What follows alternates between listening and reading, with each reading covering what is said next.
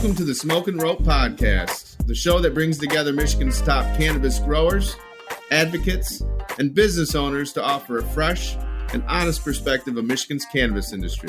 Stick with us to get the lowdown from the people who've been on the ground floor of cannabis business in Michigan and gain insights into where the industry may be heading.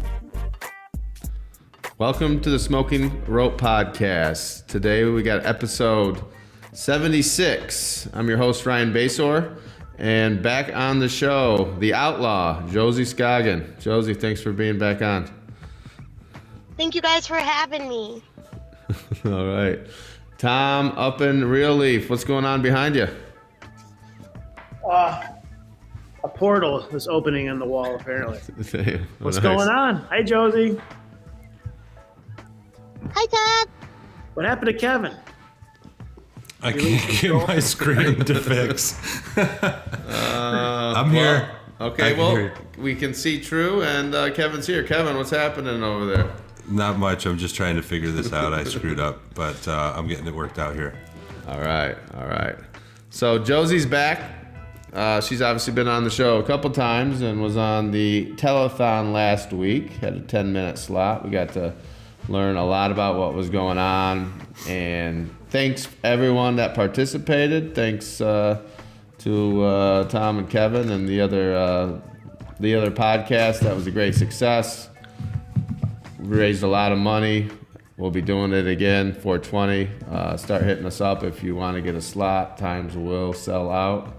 And you know, I wanted to just have Josey back on to talk about all the cool things that she's uh, she's doing with uh, with the Redemption Foundation, Great Lakes Expungement Network, and also Sons and Daughters United, and then anything else you're cool you're doing that we don't know about Josey. So, thanks Josey for coming on, and why don't you uh, tell us about the uh, the holiday shopping drive? Sweet. Thanks for having me. This is our sixth annual uh, holiday drive this year. We teamed up with the Redemption Foundation. And like everything the Redemption Foundation does, it was bigger and better than ever before. Um, we reached out and were able to help 17 families across the state this year. Um, the cannabis industry is a pretty easy industry to fundraise in in terms of finding compassionate business owners and people that want to get invested in their community. Um, if you have a cannabis shop and you are looking at ways to beef up your social equity plan, hit us up. There's a lot of really great ways to get involved um, with some things that you're already doing. We teamed up this year with a variety of new shops. So every year we team up with people like Herbology um, and the Botanical Company. And this year we also added Nobo Dudes Abide, uh, Dudes Abide, sorry, um, and Stone Depot to our crew. Our friends at Relief threw in a very hefty donations, or Real Leaf, sorry. um, it was super generous. And Krista, believe this or not, but Krista did a birthday fundraiser for us on Facebook. If you guys are looking for some fun ways to make um, some extra funds for your favorite nonprofits, make sure that you do a birthday fundraiser or a personal fundraiser. Um, we get 100% of these funds. And also, it lets your friends know what organizations mean the most to you. Thank you, Josey. Why don't uh, d- dive in a little bit about what those uh, 16, 17 families are going to get, some of the stories uh, of, of how it's helping people. So, uh, and you know, we went out shopping a few Fridays ago. That was fun. I know I was only there for an hour, so and you've done it probably about 40 hours. So, just what's the process like? How does it work? And you know, how? Give us some examples of the way um, we're gonna be helping people. Yeah, so when I started Sons and Daughters United, when we started Sons and Daughters United, I thought it was going to be cool or fun or like rewarding in some way.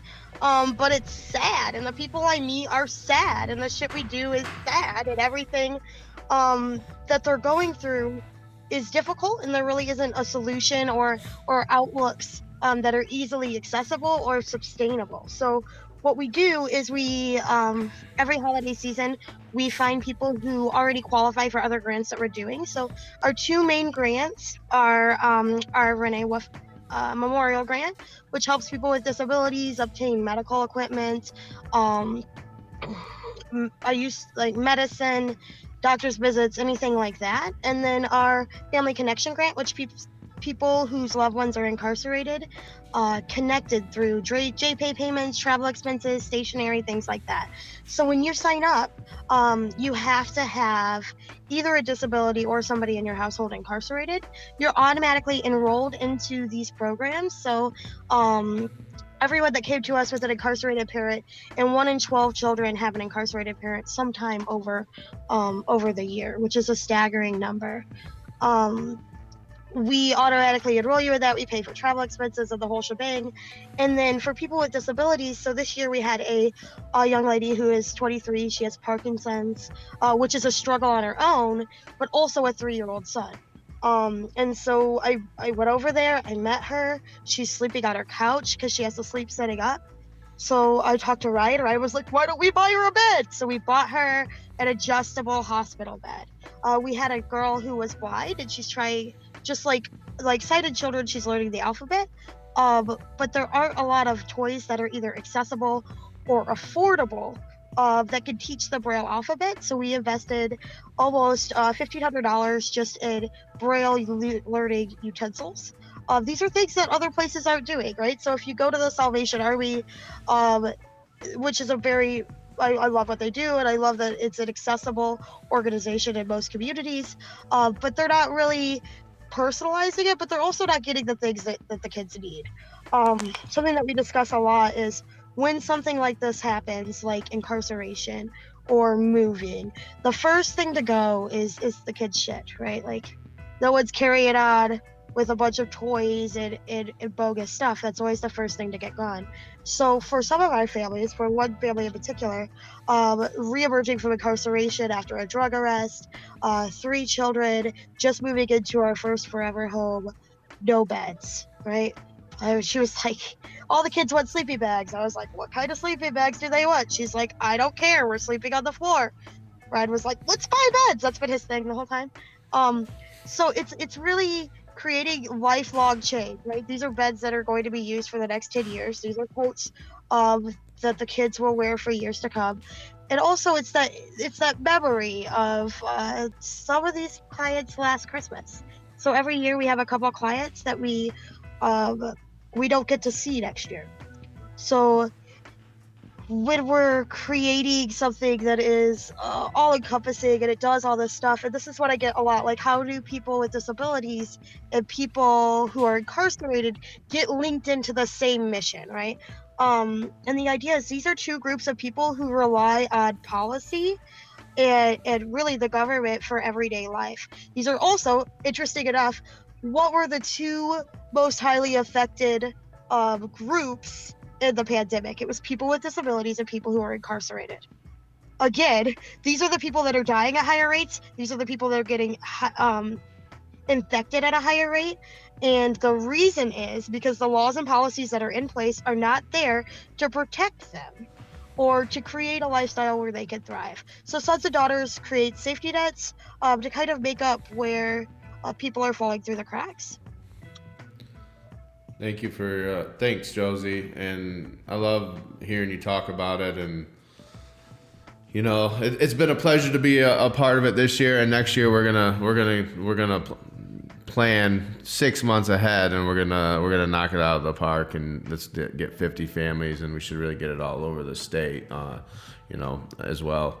So wanted to also touch on the great work we're doing with uh, Great Lakes Expungement Network. Uh, and that was really uh, me and you talked on the phone, and uh, I told you, you know, told you we want to expunge records, and you were like, "All right, let's do it." And you took the ball and run and ran, and of course we had incredible help from Josh Covert and Covert Law and everybody over over the, here, there, um, in the office, and along with Paul Tillin and others. So just uh, kind of take us take us to the beginning of GLEN and what we've been doing, uh, so everybody knows. Oh, I'm so proud. This is like the best year. I've done a lot of really cool stuff.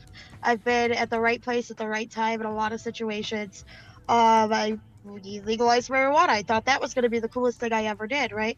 Um, but this has by far been the best experience of my life. There is a question on whether or not Ryan hit me up and said, "Hey, I want to expunge some records in Benton Harbor," or "Hey, Josey, create a expungement program."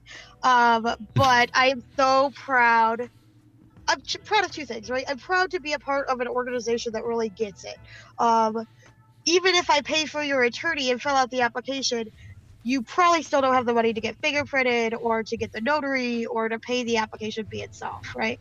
Um, but a lot of these, there's zero full service expungement programs that are ex- in, in, existence in the state of Michigan besides us. Um, this means we pay for the whole process, we walk you through it. Um, this idea that we have, which is, hey, you could go do this by yourself, is embarrassing, right? It's difficult because I have eight attorneys, eight law firms with multiple attorneys who don't agree on the process, and nothing is really um, the same in each county.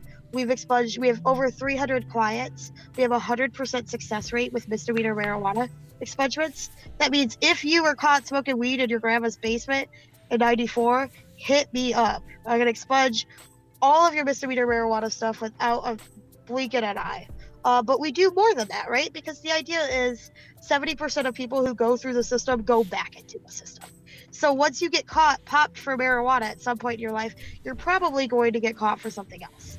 Um, and so this idea that we would just do marijuana crimes didn't really sit well with Ryan or myself. The idea was hey, these people are affected by cannabis prohibition. They ended up in court here because of their cannabis use. Um, how can we expunge these records, right? Through this, we have built a phenomenal team of attorneys, criminal defense, uh, criminal defense attorneys, uh, volunteers. So 100% of our volunteers at the network went through the program, said, "Hey, this is the shit. I want to do this too." And then came on board. And not only are they raising money, they're pulling records. They're working on this on a day-to-day basis. Um, and the only the only contribution or the only uh, the only thing they're really getting out of it is to be a part of something that is much bigger than ourselves, right? So every day I get a phone call from somebody. Kevin called me a couple weeks ago and said, "Josey, it happened. They expunged all my marijuana crimes." And the thrill and the joy he said i gotta go. I gotta i said what you gotta call more people and tell them. he said yes. Um, but this is something that i'm proud of that our team is proud of that the companies we work with are proud of. But most importantly this is something that our clients their families their friends their aunties are proud of. This is something that they're talking about at their holiday table. Hey um, what's new with you? Oh nothing. Just record free um, congratulations on that, by the way, Kevin. I'm so excited. Thank you. Thank you so much. I think. Oh, sorry, I'm always talking. Like I never stop talking. That's why they, when you call the Great Lakes Expungement Network, it's me on the other end, because I just talk the whole time. But um, I think we are in such a revolutionary period here in Michigan and um, across the United States, where we're really looking at the incarceration rates and the way that they affect a number one the people that are incarcerated but number two, the families and the support systems that surround them, right? Because that's really who's hurting, is the people on the outside who committed no crimes. Um, and a lot of times, these people that are on the inside also committed no crimes, statistically speaking. Um, I'm so excited to work directly with the Great Lakes Expungement Network, but also to grow with the Expungement Network, uh, which is something that I've I've actually had the privilege to do my whole life. Right, like I started this at 14. Um, I went to the MICIA gala, uh, or gala, and they were like pulling up pictures of my 15th birthday. I was like, put those away. No thank you. um, but I'm really blessed to grow up and evolve with with such progressive organizations and then to be able to do the one thing I've always wanted to do, right? Which is provide resources for people who otherwise would have none. Um, this is the coolest thing I've ever done.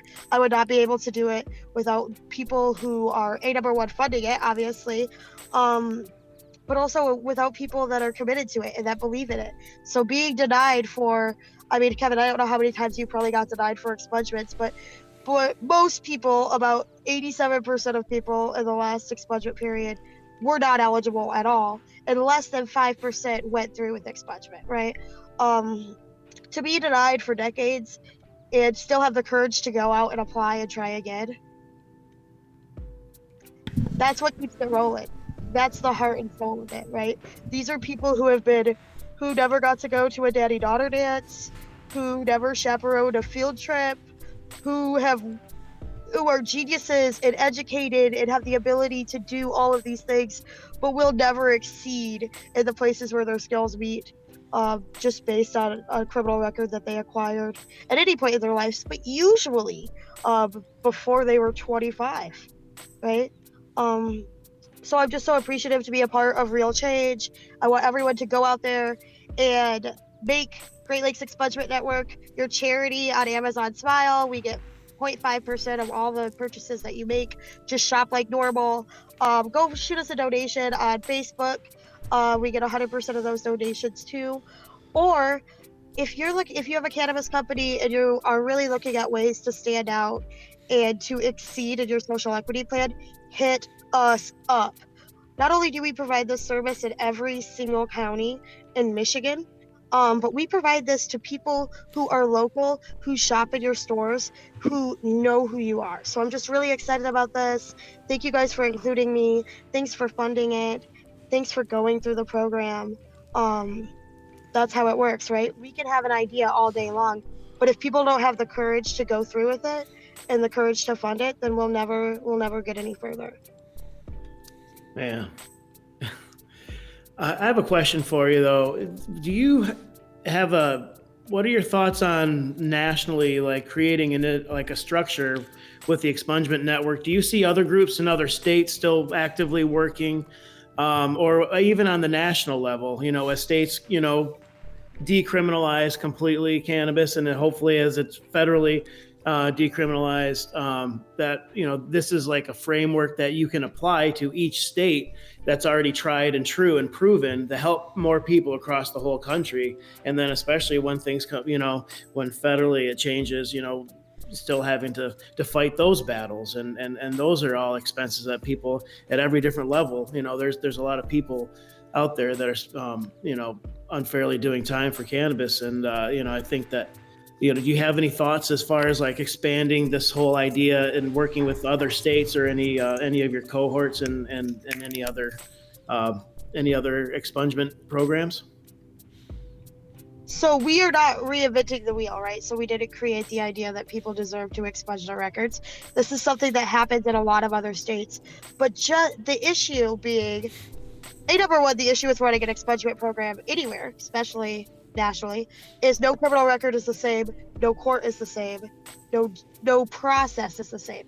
This is the, the a big barrier is there's no unified process for it, filing an expungement. So at one place I could just file it and it be done. At another place I have to go back to 1987 and buy a fax machine and fax in my request. You know, um, we absolutely want to support efforts in other states to expunge records, but a part of of creating these programs is ensuring that they're uh, sustainable. And so I think that I was a I was a chair for West Michigan Nonprofit Association um, for from 2018 until 2020 and they're all afraid of cannabis companies, right? We don't know if we can take this money. It's hmm. drug money, even if it's legal. Um, fighting nonprofits in general to really go out and, and tap into this market is hard. Once we find once we find somebody to go do it, and they're like, oh wait, hey, they give money and they give money easily. Also, the IRS doesn't care. That's different. Um, what I will say is this: if you live in another state and you want to start expunging records, let's find attorneys and let's find cannabis companies. The same model can work in all of these legal states, and they don't have to be recreationally legal, right? I do believe people were equally generous when it was just a medical, uh, medical only market. Um, and here's another thing. When I started, when I started expanding our prison support program all over the United States, I was like, I'm to be in every jail, every juvenile detention facility. There's not anybody that's to stop me from funding this, right? Like, I got this. Um, the issue was, hey, how do you even budget for something where there's no consistency at all? Right? Video calls at one federal center is not the same at video calls at another federal center. In state, um, whether public or not, are not the same cost or the same rules or the same regulations. Um, so when we created this program at the time of its inception, it was not sustainable, right? I had this mission to go save the world, and I didn't have the budget to do it because I was unable to budget um a consist consistently. Like here's here's how much it will cost at this prison, here's how much it will cost at that prison. And this idea that I had, which was let's go to every state and let's do it, was not sustainable. It wasn't working. Um, so I went to Michael Ward and I was like, I want to provide free legal care. How do I do it?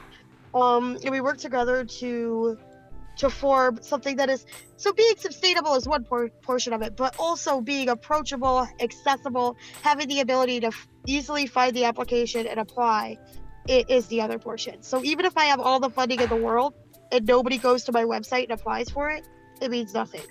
Um, I would also say that 100% of our reach, the way that we've been able to manage in these multi states, is due to networking with other multi-state operators, right? So, um, the Drug Policy Alliance conference, I went to my first one when I was 18. It was amazing. It was a lot for me. It was also the first time that I found that these problems that exist here in Michigan are mild compared to the problems that exist across the country. Um, there are a variety of, of states that don't do expungement at all and there is no path to redemption. And Michigan, for a long time, was one of those states. In fact, there's only six states in the United States, including Michigan, with real comprehensive expungement programs, which means, hey, this works for a majority of the population, right? So we approve 64% of everybody that comes through our our applications, right? 64% of everybody has something they can expunge. That's that's amazing because as I was saying before, less than 5% of people went through with expungement um, for the past 30 years of having the previous bill. Um, uh, Josey, that's, uh, you know, you, you start talking about other states. Something I've been thinking a lot about is we sell a lot of products to people from Indiana across the border, across the border, and like Wisconsin and Minnesota and uh, Ohio, and you know those people from that are driving across their state lines buying a lot of Michigan cannabis, they're putting themselves at risk and uh, um, it, of getting more charges. In the meantime, them buying the products are helping Michigan uh, cannabis. Um, you know, uh, victims of the cannabis war in Michigan. It's kind of ironic. I don't know if ironic, but it's just a weird situation where I want to help those people as soon as possible. So you, you made me think about that with the other states, and yeah. You know, so think about this, right? You go to somebody's. This is exactly what I'd say.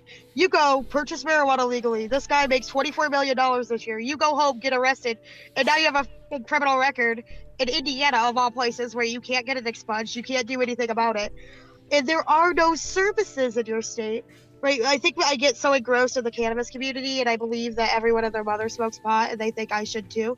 But the reality is that that's not how it is. And this is real pioneer shit. Traveling across you know midwest best going to all the way up to michigan purchasing as much extremely expensive marijuana as possible and driving back is real courageous bullshit you know and i remember doing this in colorado and like stuff in the car and i mean not me of course officers but um it was cool it was revolutionary um it was fucking dangerous. And there are no services for these people. If you get caught in indiana you have a record in indiana. There's no expungement process. There's nothing you can do about it.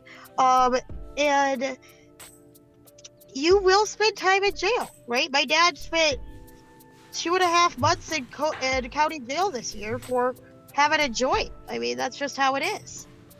Thank you, South Bend, Indiana Police Force. Um, we are privileged in so many ways to live in Michigan outside of cannabis. I think.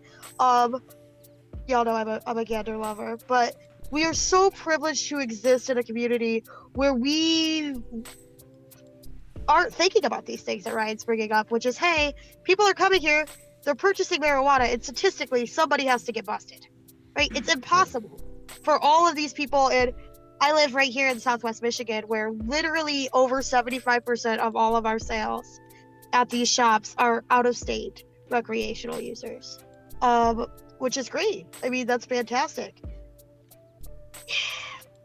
Also entered the same products that you could get here in in my in Buchanan, where I live, um, are approximately 40 to 50 percent more expensive than what they are up in Lansing or in Jackson or in these places that aren't border towns, right? So not only are we getting them over here, getting them to spend all their money here, we're ca- we're charging them an astronomical amount, um, way more than a typical wholesale markup, and providing zero resources to best invest back in their communities, which is, I, I guess, okay in some of these places, but it's absolutely not okay when we are three miles from the Indiana border, uh, like we are here in Buchanan, like they are out in Coldwater, like they are in Constantine, and these places where um, I'm local, but the operators are not. So these you've got all these big cannabis companies that are coming in, um, and really taking advantage of these out-of-state markets in many ways, right? Charging them more money, but also knowing that they're taking this stuff back to their own home, um, and that they're really in line for prosecution for that. Yeah, that's something that needs to be more be thought of more, and just really dawned on me. Because I I'm looking, uh, you know, to to get the message out uh, before these states get legal, uh, you know, and, and trying to get things stirred up and. Um, you know, thank them, thank them from for supporting us, and you know, I don't know if it's gonna help them get legal faster or what, but uh, it's uh, I'm just not gonna travel to those sta- states if I poke too hard, I guess. But uh, he Josey you brought something up, just made me think about it. Um, I really didn't uh, get to know you until MI Legalize, and you know, I thought about. I remember I was in prison still, and, and I remember here, and it was like Rick and Jamie and Robin and Tim and a bunch of people came visit me, and they're talking about running, you know, going for legalization, you know, statewide. No funding, um, just to go out and collect 300,000 signatures and go for it, which sounds sounds about right for everybody back then. Jeff Hank. Uh, you know, and it, it took that craziness uh, or just that belief in having to do it, I guess, t- to get what it did. So you were on the board. Tell us about what that was like, especially, I, I believe you were maybe just 18 at the time, young, and uh, when it first started, and going around and, and talking about things like that. But then really that groundwork we laid and all those signatures and all that network, you know, that made, uh, you know, at, at that point, MPP kind of had a had an easy not an, an easier task than normal. It's a little bit different. Normally, nobody goes for legalization without a lot of funding. So, what was that like? So, um, first of all, it was amazing. I had I was 18 at the time. I was the youngest person in the room. I always was, though. I was always the youngest person in the room. I was one of two visibly disabled people at any point, any function that I ever went to, right? Um, and that that was speaking highly. Um, and I was most often one of the only women there, right? And it was this big thing where, um, and I had started it really in the beginning, which is I have a disability in order to pr- exist in this in this industry, which is the industry I want to build. So picture me 17 years old. A couple years earlier, I had flown out to DC, and I they had taught me about safe access and how to speak about safe access, um, and, and really ways to try to convince legislators or the general public that medical marijuana worked and that it's worked for me. Um, I am both visibly and obviously disabled, um, which which is a group of people that do get exploited here in, in, the, in the cannabis industry, right? Um, I had launched Sons and Daughters United just just in a couple months prior after meeting Ashley DeBall and realizing that there was a need for it. Um, and I was really running around the state and I was doing two things. Number one, um, I I just kind of have this thing about and I'll tell you, I just get in and I get the work done and I'm like, fuck yeah. Like I love to work, I love data, I love spreadsheets. Um, I was going to state that semester, so I just was also spending all of my money and all my time um, doing things that weren't cool. So uh, we had done a couple legalization initiatives in, in, cities, right? And we were trying to do one in Ben Harbor, which we will talk about a whole other time because I need all the time in the world to complain about that situation. Um, but at the time, we wanted to do the first 18 and up, right? All my friends are either have been arrested or currently in jail at that time for just smoking pot. Um, I'm from Benton Harbor. I grew up in and around the area. Um, and so it was always, I always have this soft spot um, for the folks down here. Anyways, I had met with Chuck Ream and we had begun talking about legalization and, and the way that it would look. And the idea, just like Ryan said, was I was like, okay, well, how much money do we have? When's MPP coming in? They're like, we have no money. MPP's not coming in. we think we could do this, you know, all by ourselves. Um, so I went to a meeting and I was actually elected on the board. Um, and the idea was people are going to talk about what about the kids? Where do the kids fit in? And Sons and Daughters United would be there to be like, hey, we also are thinking about the kids, uh, but in a different way. And that cannabis prohibition really is for the children. Um, and that the only people that benefit from from uh, criminalized cannabis are the cops and the drug dealers. I mean, that's really all that it is. Of course, I, I hate using the word drug dealer, but but that's what it was at the time, right? Um, just like in the 1990s, my mom was, a terminally ill patient using cannabis, but she was not a cannabis patient. She was a drug user. Like that's how that's the terminology that they used. Um, when we finally put together the board, uh, we had this really great meeting, and I remember Jeff Hanks saying, "We're going to get collect 350,000 signatures," and I felt it in my soul, right? Um, so we really hit the ground running. And there's two things about legalization that I, I knew right off the bat. Number one, um, we were going to create the best legalization initiative to ever hit the United States. Not the best, the world. Not the best in the Midwest. Not best second to whoever. We didn't, we weren't the first ones. We didn't have to go through all the growing pains of, of Colorado. Number two, we already saw all the growing pains. We already know what's bullshit and what's not we were going to hit the ground running and we were going to run the first grassroots campaign to do it. Um, we immediately hit the floor. We started raising money. We hired Chris Silver to be a uh, the campaign manager. We had our first big fundraiser at the, uh, golf course out in Ann Arbor. Yep. And um, I do have this thing about dinners, right? We put on a whole bunch of of really high priced dinners, black tie dinners, and people would like show up in a shorts and t-shirts, and Chris would be like, "Oh, are they supposed to wear them?" I'm like, they gave us five thousand dollars. I don't give a fuck what they wear, right? um, but this is how the whole thing was funded. We raised a hundred thousand dollars or a million dollars through people we do, through caregiver growth, through people who saw a future in cannabis and saw that future to be here in Michigan, right? Um, and then we went out to other places and we were like, hey, just so you know, Michigan has three times the population of, of Colorado. Like, this is where it's at. Um, I got involved with MI Legalize and with legalizing marijuana here in Michigan because I am a true gander, right? I love Michigan. I think we have um, the best weed, the best, the most accessible industry. Um, obviously, we also have a lot of other cool things. We have waterfalls, mountains. Uh, we grow more apples than anybody else. I'm on the Michigan trade.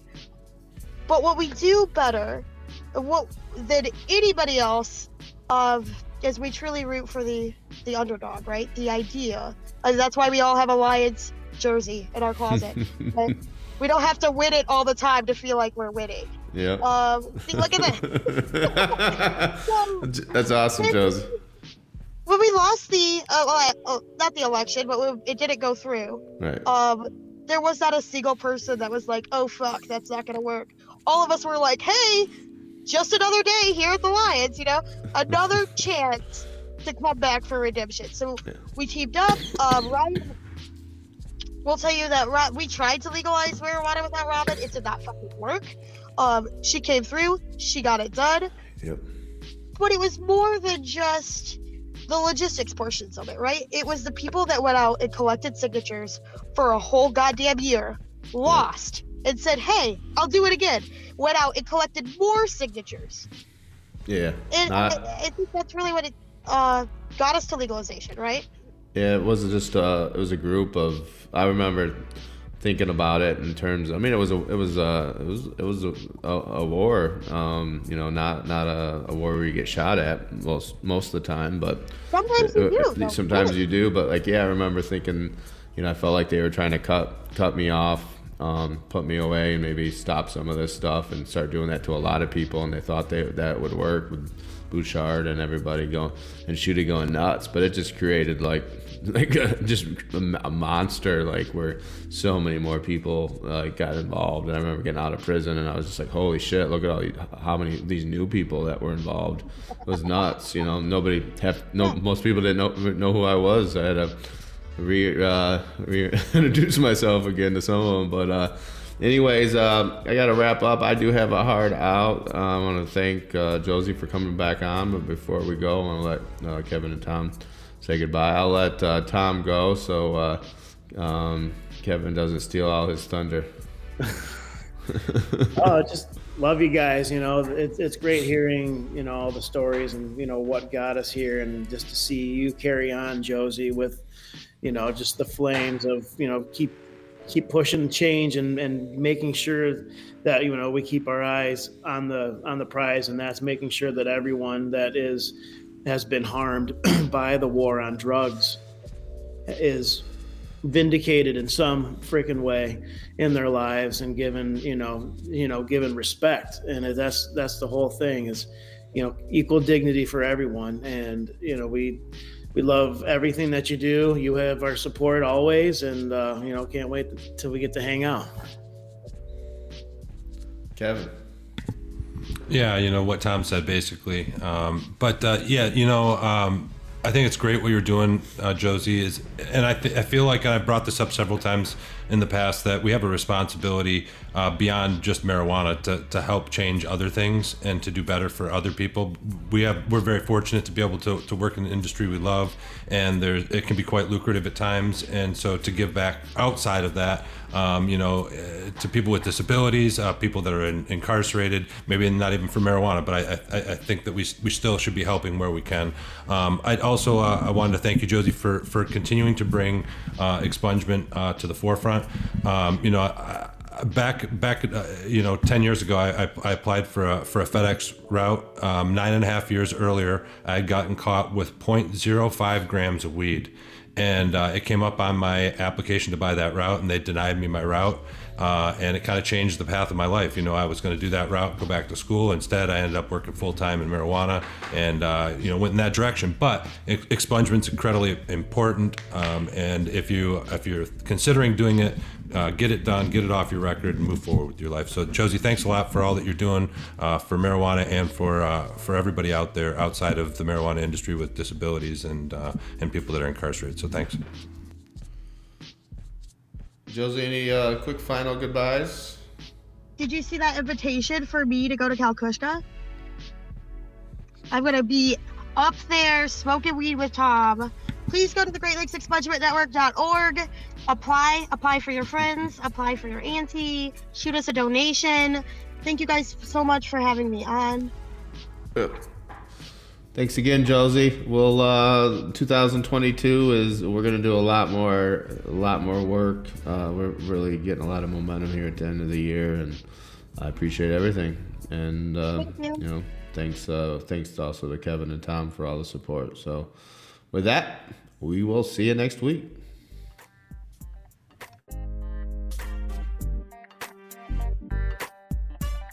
The Smoke and Rope podcast is produced and hosted by me, Ryan Basore, the owner of Redemption Cannabis.